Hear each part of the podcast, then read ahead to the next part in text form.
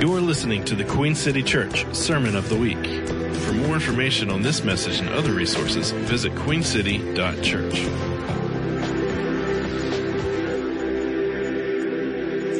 Amen. How's everyone doing? You doing good? Doing well? if you're not doing well, you're in the right place.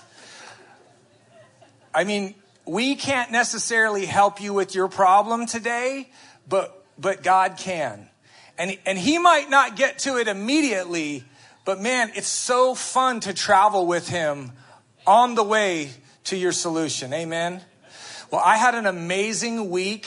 I saw Bob Dylan on Wednesday night, and I'm telling you, changed my life. I mean, it was amazing. It was date night for me and Amy. You know, like occasionally we like to get away by ourselves, be unknown. We don't want anybody to say anything to us. We don't want to you know, we don't want our kids to go with us. You know, sometimes we take the kids places, but you know, occasionally you have to have your time alone, right? So we go into Ovens Auditorium and we find we had good seats, man, center row. We, I mean, I mean, we were about 200 yards away, but we were still in the center, you know. And uh, and we sit down, and a voice behind me, Andy Squires, and I I turn around, it's somebody that I don't know at all, but he knows me and he, you know, he's, he wants to chat. So, you know, we chat for a while and, you know, we get back to our date and having, you know, talking to each other, getting ready to see Bob play. And then all of a sudden, this priest comes walking down my aisle and he's like making a beeline for me. And he's dressed up in his priest garb and he sits right next to me. And he goes, Are you Andy Squires? I'm like, No, I'm not. How do you know me? Oh, I saw you four years ago in Chattanooga. It was a great show. And then he proceeded to talk to me about Bob Dylan all night. So, so you know, I got to make it up to Amy later on. But Wednesday was good, but Friday was good too because Amy and I snuck away to this little worship service at this little Pentecostal church that we know. And we, we tried to sneak into the back, but the people there know us. And we were there for like 30 seconds and then they dragged us to the front.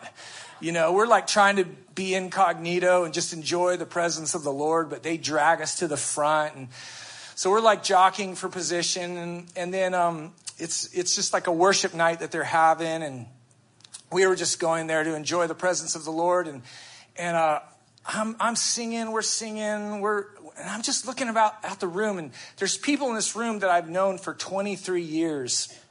And I, it, it dawned on me as I'm looking around the room. I, I know there's about 12 people in this room that I, that I've known for 20 plus years who have experienced significant loss, like significant crushing in their life maybe maybe through you know I, I, I, was actually counting at some point i was counting widows in the room. And i was i was all of a sudden i was struck by this thought. I i, I had this thought god what does it mean to be a pentecostal person and, and that word Pentecost, it comes from the New Testament. Well, it's actually in the Old Testament. It starts in the Old Testament, the Feast of Pentecost. But in the New Testament, there's this group of people that are gathering on the day of Pentecost, and the Holy Spirit falls on them. And we know that story from Acts chapter 2. But sometimes what gets lost in that story is the amount of stuff that that 120 people had lost in the course of their lives. And I just began to be like moved in that room because what I realized is that people that walk with Jesus for any extent of time, you will have your life broken open in some way. You will have your life crushed in some way, in one way or another.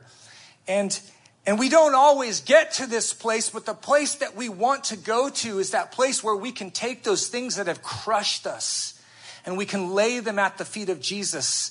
And the thing that was meant to kill us, to take us out, becomes an offering of worship.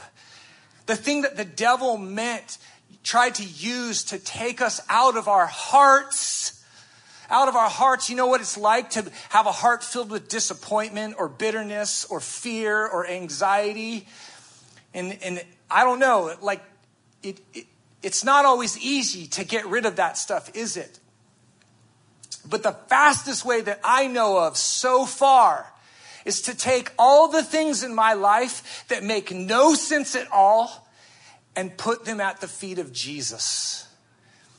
And, you know, sometimes there aren't even sufficient words in whatever song that you're singing to do justice to the life that you've lived. And so that's why occasionally we just have to go back to that place of saying, Worthy, worthy are you, Jesus. Holy are you, Jesus. Holy are you, Lord. And we say that over and over. And sometimes we don't even necessarily mean it, but it's our confession. Our confession leads us. Amen. Wow, I just killed the room, I think. Are you with me? All right, praise the Lord. Well, I'm gonna I'm gonna preach a very practical message to you today about taking care of your heart. It's gonna for some of you it's gonna sound like Christianity 101, like you learned this stuff back in the 70s, but those of you guys who were Christians in the 70s, you need to hear this again. Trust me. And then the rest of you newcomers, you know, the Christian faith isn't all about deconstructing, it's actually about doing the things that Jesus said.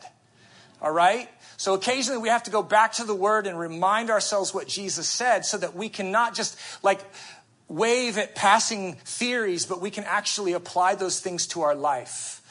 You know, um, like simple and obvious things are only uh, simple and obvious generally to people that are just waving passing fancies to them. The full beauty of a simple and obvious thing can't be realized until it's applied.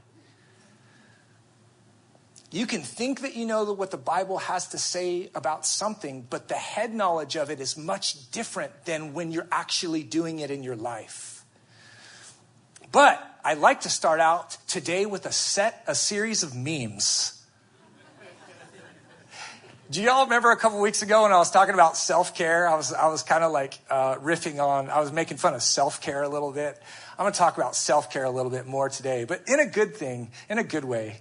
But, but you know, you got to lean on memes occasionally. So let's let's roll these, Chris. Me taking undeserved breaks in the name of self-care after doing the bare minimum. Like that's basically my life, you know. All right, let's do the next one. Uh, me, I'm to start eating healthy. Also, me, treat yourself one last time. You deserve it. All right. When I grew up, when I was growing up, man, the Sizzler buffet. Did y'all have Sizzlers in the South? Yeah, we did. In California, we had the Sizzler buffet, and this was before like the like the big uh, when when when foodies became a thing. This is like I I tell my kids this when they look at our wedding photo album, they're like, "Why are your people dressed like that?" I have to tell my kids there was a world before hipsters, and there was a world before good food. You know, like. Like back in the 70s and 80s, we just ate at Sizzler and we thought it was the best thing ever right? Y'all know what I'm talking about? Yes, thank you. All right. Okay, what's the last one here? I think this one we saved the best for last. Self care is the most important thing. Wear a face mask, drink water, take a nap, take a bath, quit your job, post 500 times a day, gossip constantly, alienate yourself from anyone that disagrees with you, even remotely, wear a hazmat suit, move to a bunker underground. So that's kind of like self care taken to the nth degree. We don't want to do that, right? You guys get that this is a joke, right?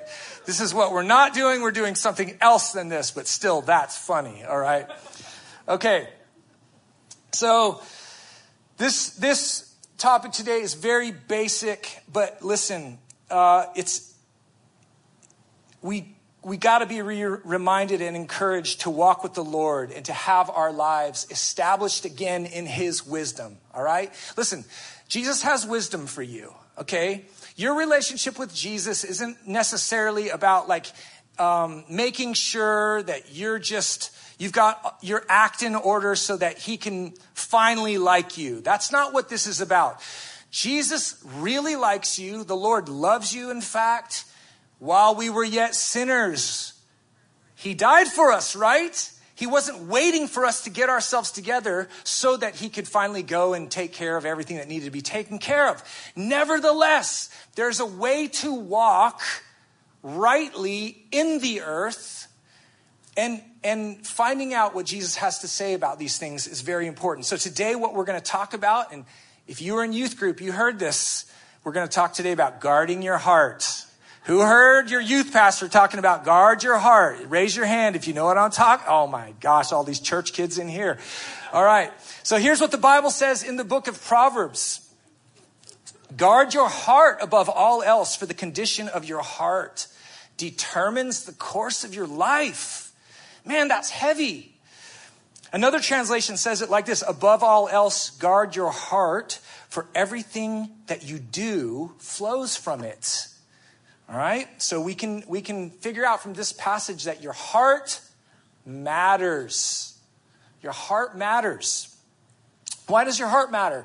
Because the condition of your heart determines the condition of your life. Jesus put it in a very compelling way.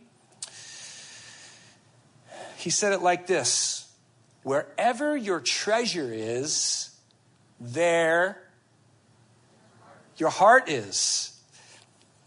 All right? Your heart will be also. Another way you could say this is that the condition of your heart is determined by what you give yourself to and what you put into it. Jesus expands our understanding of this Old Testament proverb in Matthew 6, and he goes like this Here's what I want you to know. Do not store treasures for yourself on the earth where moths and rust destroy, where thieves break in and steal but store up for yourselves treasures in heaven, where moths and rust do not destroy, and where thieves do break in and steal. For where your treasure is, there your heart will be also. Okay? And he goes on The eye is the lamp of the body. If your eyes are healthy, your whole body will be filled with light. But if your eyes are unhealthy, your whole body will be full of darkness. If then the light within you is darkness, how great is that darkness? And here's his punchline to the joke No one can serve two masters. Either you will hate the one and you will love the other, or you will be devoted to the one and you will despise the other. You cannot serve God and money. Okay, so in this particular instance, Jesus is teaching us to guard our hearts from being enslaved Guard your hearts against being enslaved by the love of money. Jesus is not against anyone having money. What he's against is money having us. All right? So, so the case that Jesus is making here, he's not making, uh, like, he's not forming a spiritual path for you to enter into poverty, although, you know, some people have done that in the past, and maybe the Lord told them to do that. But the New Testament isn't a treatise on uh, poverty as a road to spirituality. But here, Jesus is saying, guard your heart against the love of money because you cannot serve God if you love money. All right? Are you with me so far? God's desire in this passage that we see is that we live free from the love of money. Jesus is confirming to us here that Proverbs 4:23 is accurate and he is leading us into his goodness with his instruction. Okay, we sing all these songs about the goodness of the Lord, right? Sometimes it feels like the goodness that we sing about is different than the thing that we're walking in. It's because we forget that the pathway to God's goodness we often find in his instruction. It's, it's often as simple as that. Sometimes we make things too spiritual and we forget that so much of this is totally practical and applicable to our lives. So you've heard me say this before, but the danger in reading Jesus' words is that you could constantly mistake him for being poetic when he's not being poetic. When he's challenging people's love for money here, he's going after the nuts and bolts, the brass tacks of their lives. He's not, he's not saying these things and, oh, look at me, I'm a poet, I say poetic things, I'm a spiritual guru. No, he's saying if you want to live the best life that you can possibly live, listen to the words that I'm saying and do them. Right? Okay, so Guard your hearts because what you give priority to is what you are ruled by. What are you ruled by? The thing that you give priority in your heart to. Jesus doesn't give us this wisdom to frustrate us or to control us. He shows us the way to live because he created us to live with hearts that are free. Jesus created you to live with a heart that is free from lust, from anger, from unbelief, and from unforgiveness. The reason why he's talking to us this way is he actually made you to be free from those things. And he created your heart to be full of righteousness, peace, and joy in the Holy Ghost. Right? So, a lot of Christians are actually walking around with the wrong concept. They actually believe that God created them, but they're totally depraved and that there's nothing good in them. But God actually created you. He dreamed of you before He created the world to be a partaker in His righteousness. Yeah? 1 John 4, I always quote this as He is in the world, so are, yes. As He is in the world, so are we. Jesus said this about his own heart. Jesus, Jesus knew that the heart was really important. He said so in the Old Testament, and I love it when the, the New Testament is synchronizing with the Old Testament. You know, a lot of people like to pit those two testaments against each other. They're totally in sync with each other. And don't let anybody tell you otherwise. All right? You do have to wrestle through some stuff in the Old Testament. I'm not going to lie. Same is true with the New Testament. But they are synchronous, they go together. You can't have the New Testament without the Old Testament. You cannot have the epistles of Paul. You cannot have the revelation of Paul without Paul's Jewish understanding of the Messiah. Where does he get that understanding? He gets it from the Old Testament. When Peter and the apostles are preaching through the, the, the, new, the new world into the new church, when, it, when the New Testament says they're preaching from the scriptures, what are they preaching from? The Old Testament. You can trust it. All right? So Jesus says this about his own heart Take my yoke upon you and learn from me, for I am gentle and lowly in heart, and you will find rest for your souls. So if Christ is our Lord, then he is our teacher, and we can trust him on how to be. If the heart of Jesus is gentle and lowly, then that means that ours can be too. All right? If the distinguishing factor of Jesus is that he is gentle and lowly of heart, then the same can be said of us. I'm going to just side note here. This is not in my notes. I might have to go a little longer because I'm about to say this. But I am not a person necessarily known for being gentle and lowly. You can ask my children. I, I, I have gotten angry at times with my kids because sometimes there's a lack in my heart of meekness and humility. And I let other things get into my heart, like frustration and rage. Do you know what I'm talking about? Man, I, I hope Henry doesn't mind telling me, me telling this story. I won't embarrass him, but this is a hilarious story. So we're, we're at the dinner table the other night, and uh, and, and he was fussing at his mom, and they were fussing back and forth. And you know that whole thing where dad just kind of sits back and doesn't say anything for a long time until the, like, just full born, like, male toxic rage comes out, you know, like, well, that's what happened. And, and, and Henry left the table and he went into his room and he, and he comes back a little while longer. I think Amy and I called him back. And, uh, and uh, he comes back, and I, I'm like, I'm sorry, Henry. And, you know, he's got a few tears in his eyes. And I, I said, Why are you crying? And he said the most profound thing. He says, Dad, nobody ever wants to get yelled at. I mean, that's brilliant, right? That's like, we should all remember that. Nobody ever wants to get yelled at. I mean, I don't know why I am constantly insisting on using my force, my power, my anger, my control to manipulate people into being what I want them to be. When Jesus is walking around going, man, if you really want to know the good life, let your heart be filled with lowliness and gentleness and meekness and humility because that is the entryway into the good life. So, so if it's good enough for Jesus, it's good enough for us, right? Your heart was created by God to be the place that you live from. It is the place where the essence of who you are as a person exists. Your heart can hold either darkness or light. It can be wounded. It can be healed.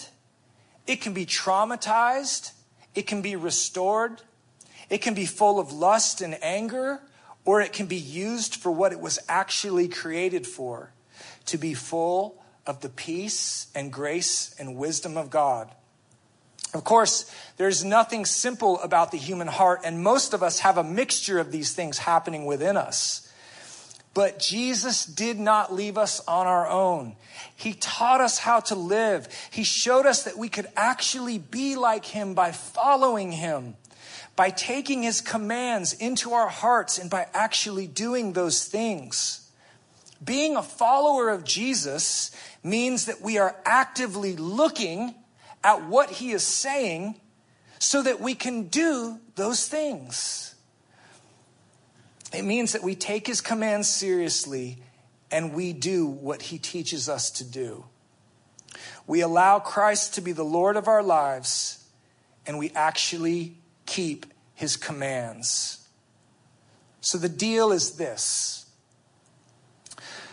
Christ doesn't want control over your life so that he can have power over you. Christ is not giving us these commands because he's power hungry and that he wants to dominate and control you. He wants you to submit yourself to living in his way so that you can have power over every situation that you face. He's leading us into these things because there's an advantage to having peace and grace and wisdom actively working in your heart. God knows that if you let anxiety and fear have dominion in your heart, it will be much harder to face the difficulties that come into your life. Christ isn't giving us a way to live because he wants to make things hard for us. Christ is showing us the way to live because it is advantageous to live like him.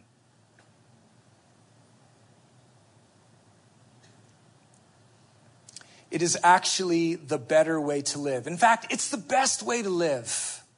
It's the best way to live. Jesus is not a control freak. He wants us to follow his ways because he wants our hearts to be free. I mean, it's really as simple as that, y'all. When we do the things that Jesus says to us to do, it actually frees our hearts. He wants people to be free from the bondage of sin and from the fear of death because our hearts were not created to worry. You know, when you're worrying, you're actually being something other than God made you to be. The reason why it's not, the reason why it shuts your body down when you're worrying is because it's the opposite of how God wired you to work. I mean, the reason why Jesus wants us to walk in his ways is because our hearts were not created to be afraid. Our hearts were not created to be isolated. Our hearts were not created to hate people. Our hearts were not created to lust after people. Our hearts were not created to be obsessed with ourselves. You know, there are narcissists in the world, but those people are operating in ways that Christ did not create them to be. If you're, if you're obsessed with yourself, you're acting outside of the grace of God in your life.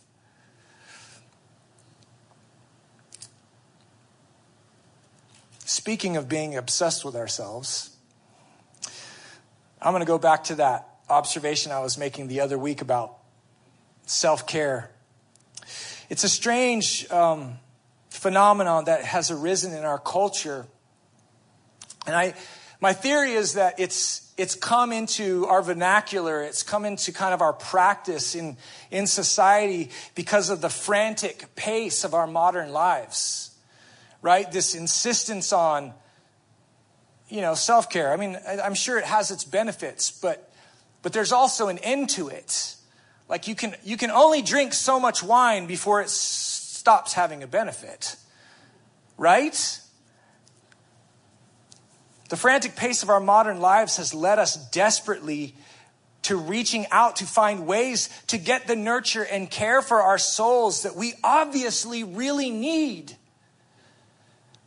Like the, the, the, the thing with self care in society is that it's, it's actually the articulation of everybody together saying, there's something that we need that we're not getting. It's, it's actually a, it's like a heart's cry. If there's like a communal heart's cry, it's a, it's a hunger and a thirst. It's a hunger and a thirst that's filtered through the vernacular of, of culture. And I'm not really against self care, but I think we have to be careful with how we go about this project. Maybe the self care movement is really just proof that people need something in their hearts that they're not getting in the world. Maybe the nonstop sense of silent weariness that people feel inside them is proof that they haven't yet taken Jesus' ways into their hearts. The English priest William Law said this in the 17th century We must change our lives in order to change our hearts. I always thought it was the exact opposite. I got to get my heart right so that my behavior can follow. But over and over, we see in the New Testament where there's a confrontation between a prophet of some kind and some sorry old scribes and Pharisees. The prophet always goes, change your ways. People always say, what must I do to be saved? And the prophets are like, change your ways. If you want your heart clean, you got to change your ways. If you want your eyes clean, you have to stop lusting after people. You don't wait for your heart to be clean in order to do that. You actually change your behavior. I know it's easier said than done, but that's the step. We've taken baby steps into these things, right? We're taking the words of Jesus seriously and we're heading into them so that they can be in our hearts. William Law, he said it, I'll say it again. We must change our lives in order to change our hearts, for it is impossible to live one way and pray another. It's impossible to live one way and then pray another. Guess what? If you're living in unbelief, guess what you won't do? Pray. If you're trying to hide out from God because your behavior isn't right, guess what you won't do? You won't go spend time with God. You know, I get it. It's complicated. I understand. I'm not trying to bring a heavy word of con- you know, condemnation. I'm just saying we can connect the dots between heading to wholeness with the ways that we're following Jesus. All right? Maybe people are having to do self care in the world because the church hasn't yet done Galatians 2 6 2 well enough yet. Carry each other's burdens and in this way, you will fulfill the law of Christ. So it's a distinguishing factor in the body of Christ. We don't do self care, we carry each other. That's why it's really important not to remain isolated from other people because the method that God means for you to become whole will include other people in your life carrying your burdens with you. I used to always think that the problems in my life were just kind of there. And it took me a while to realize that they were a gift to me from the Father because because of my problems, I actually need other people in my life. Our problems don't disqualify us from relationship with other people. They actually make the way for us to go into intimacy with other people. Life with people is messy. Amen? You know this. You're a person. I think that one of the most powerful distinctions that Christians should be known by is that we carry one another's burdens. We carry each other's burdens by laying hands on each other and praying over one another. I want to tell you this little story. My granddad, Bob King, Otis is named after my granddad, Bob. Bob King had two daughters, so he had no sons. So his his you know his name. You know how that goes. So so when Otis McCaffrey was born, my grandson, they gave him the middle name, name King to keep that name alive. You know, so so whenever you see Otis, you know there goes the King. You know, like. Um, but my granddad, he's 91 years old. I'm almost 50 years old, and I still have a grandparent. That's pretty cool, right? Um, but he has, he has, um, you know, he's 91 and he's running into some health issues. And so he's been in the hospital for a couple weeks. And, you know, it's, things are, you know, it's tough. And, and my mom is going through this. And, um, I, my mom and stepdad, they haven't necessarily been regular, regular attenders of church over, over the last few years. Um, but maybe in the past couple years, my mom has um, found her way into this little fellowship. And uh, she went to church last Sunday and she got an invitation to a little small group that was happening in the church. And, and she took a risk and she went. And she's in this room full of people that she barely knows and somebody just asked her how she was doing.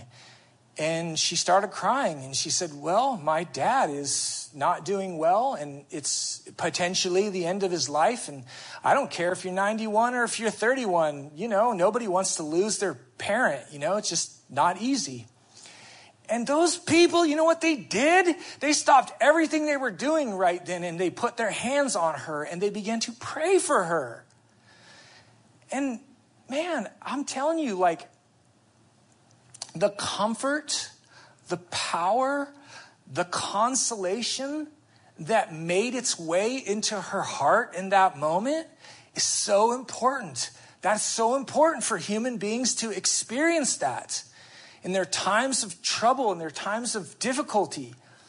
It's not time to go into your Netflix cave and inebriate. It's actually the time when you need to put yourself with people, with believers who can pray for you, pray with you, be with you in those times. Amen? When you pray over someone, you are helping to carry their burden. You're doing what Galatians 6 2 says. You don't have to carry the whole thing, you just have to carry a part. My mom is still going to have to walk through the circumstances of my granddad's health. But this is how we take care of each other when we pray for one another. That might sound very simple, but the reality of it is so powerful. But the deal is this we take care of each other. We, we take better care of each other when each of our own hearts are filled with the life of God. Uh, for all you moms in the room, I don't think dads can relate to this as well, but moms, you know those seasons when you were nursing and your baby wouldn't sleep in the middle of the night and you, you got no sleep for days? It was actually really hard to give care in the daylight when you weren't getting any sleep in the dark, right?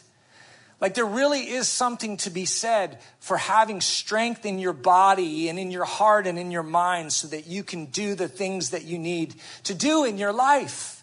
The same is true for us as believers. We have to actually make sure to guard and take care of our hearts because the people around us are counting on us to be there when they need us.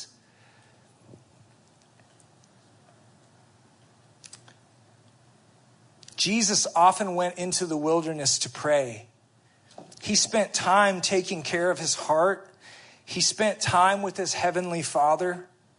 I'd say this that in my life, the greatest lack that I have is a lack of prayer.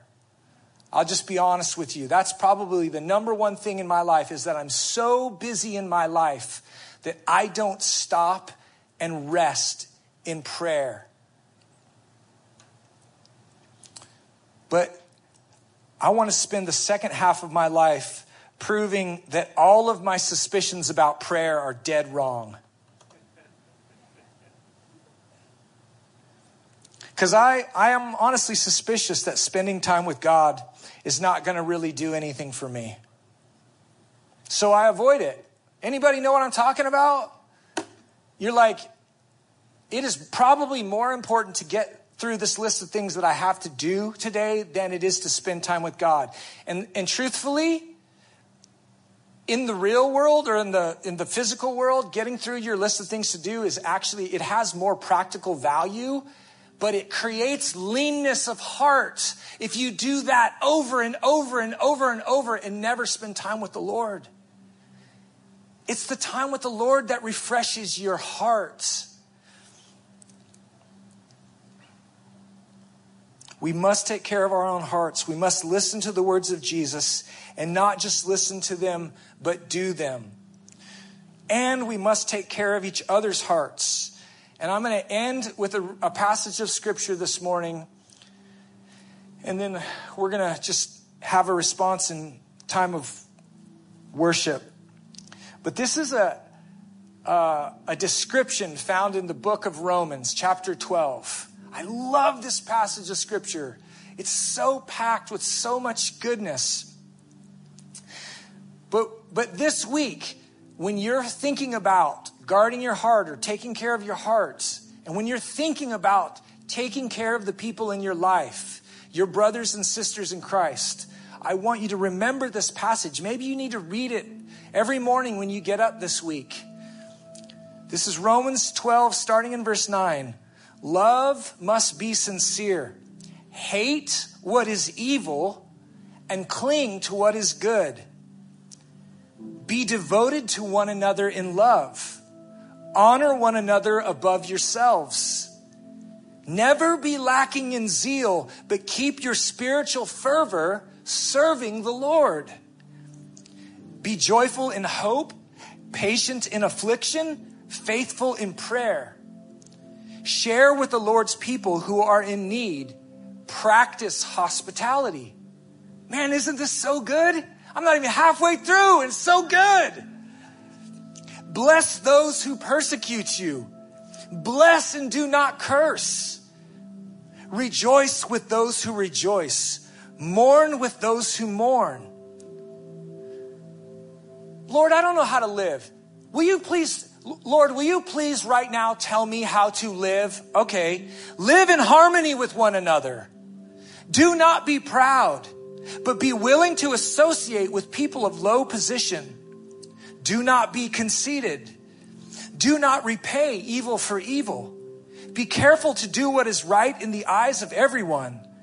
If it is possible, as far as it depends on you, live at peace with everyone. Do not take revenge, dear friends, but leave room for God's wrath. For it is written, It is mine to avenge, I will repay, says the Lord.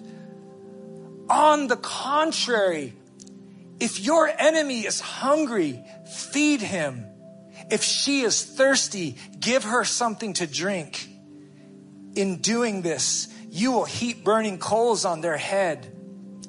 Do not be overcome by evil, but overcome evil with good.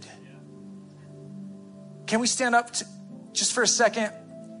And then we're going to just head into a time of worship. Thomas is going to come up and take this microphone from me. Um, real quick cultural context. That moment when Will Smith slapped, oh, poor Chris Rock this week. You know, I've heard, I've heard so many opinions on that. Don't care to discuss it any more than this. Romans 12 is so clear as to how to walk in the ways of Jesus. And I'm not saying it's easy. It's a call that will cost us something. But what we want to do when we've been humiliated by somebody is we want to go the opposite direction. We want to go the opposite direction and sow a different spirit. We don't want to answer like for like. When the world comes at us with something negative, we want to, in the Spirit of God, in the grace of God, go the opposite direction, don't we?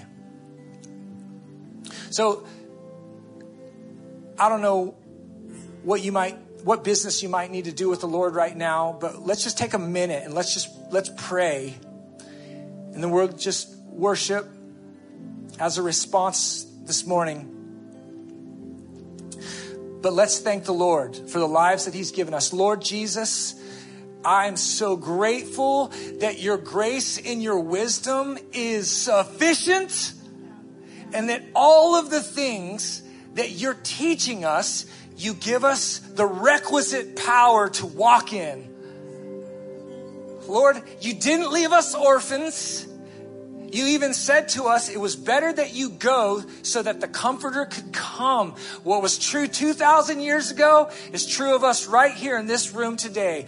The Holy Spirit is available to us. And Holy Spirit, we welcome you once more into our lives to teach us to walk the Jesus way. And Lord, for every person who's got that need in their life, where they need to be instructed by your ways. This week, Lord, it's our prayer that you would guide us into the victory of just stepping into your ways once more this week, Lord. Been listening to the Queen City Church Sermon of the Week. For more information on this message and other resources, visit queencity.church.